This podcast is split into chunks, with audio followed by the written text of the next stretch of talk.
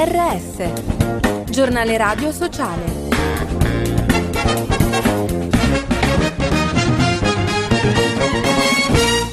Bentornati all'ascolto del giornale radio sociale in studio Giuseppe Manzo. Soluzione necessaria dopo un chiarimento con le autorità Intersos ha comunicato di aver ripreso le attività sanitarie e nutrizionali in Afghanistan. In seguito allo stop momentaneo dopo l'annuncio da parte dei talebani di vietare il lavoro delle donne nelle ONG. La situazione è molto grave, spiega l'organizzazione, il ruolo delle donne è essenziale, non negoziabile.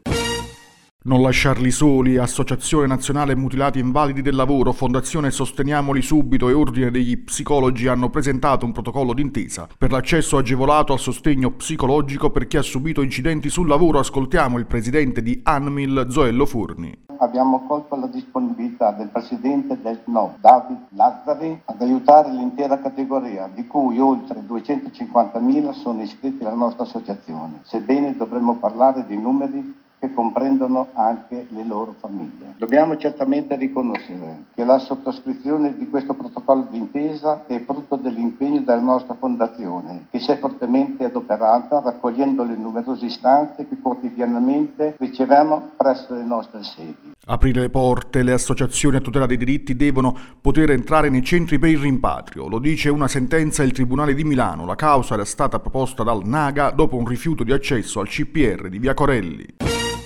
Mille colori, parte a Treviso il progetto di Hauser che favorisce l'incontro fra bambini fragili e anziani. Grazie a laboratori di teatro, karate, rugby, arte, fotografia e cucina, contrasteranno insieme gli effetti della post-pandemia come ansia e disturbi dell'attenzione e del comportamento.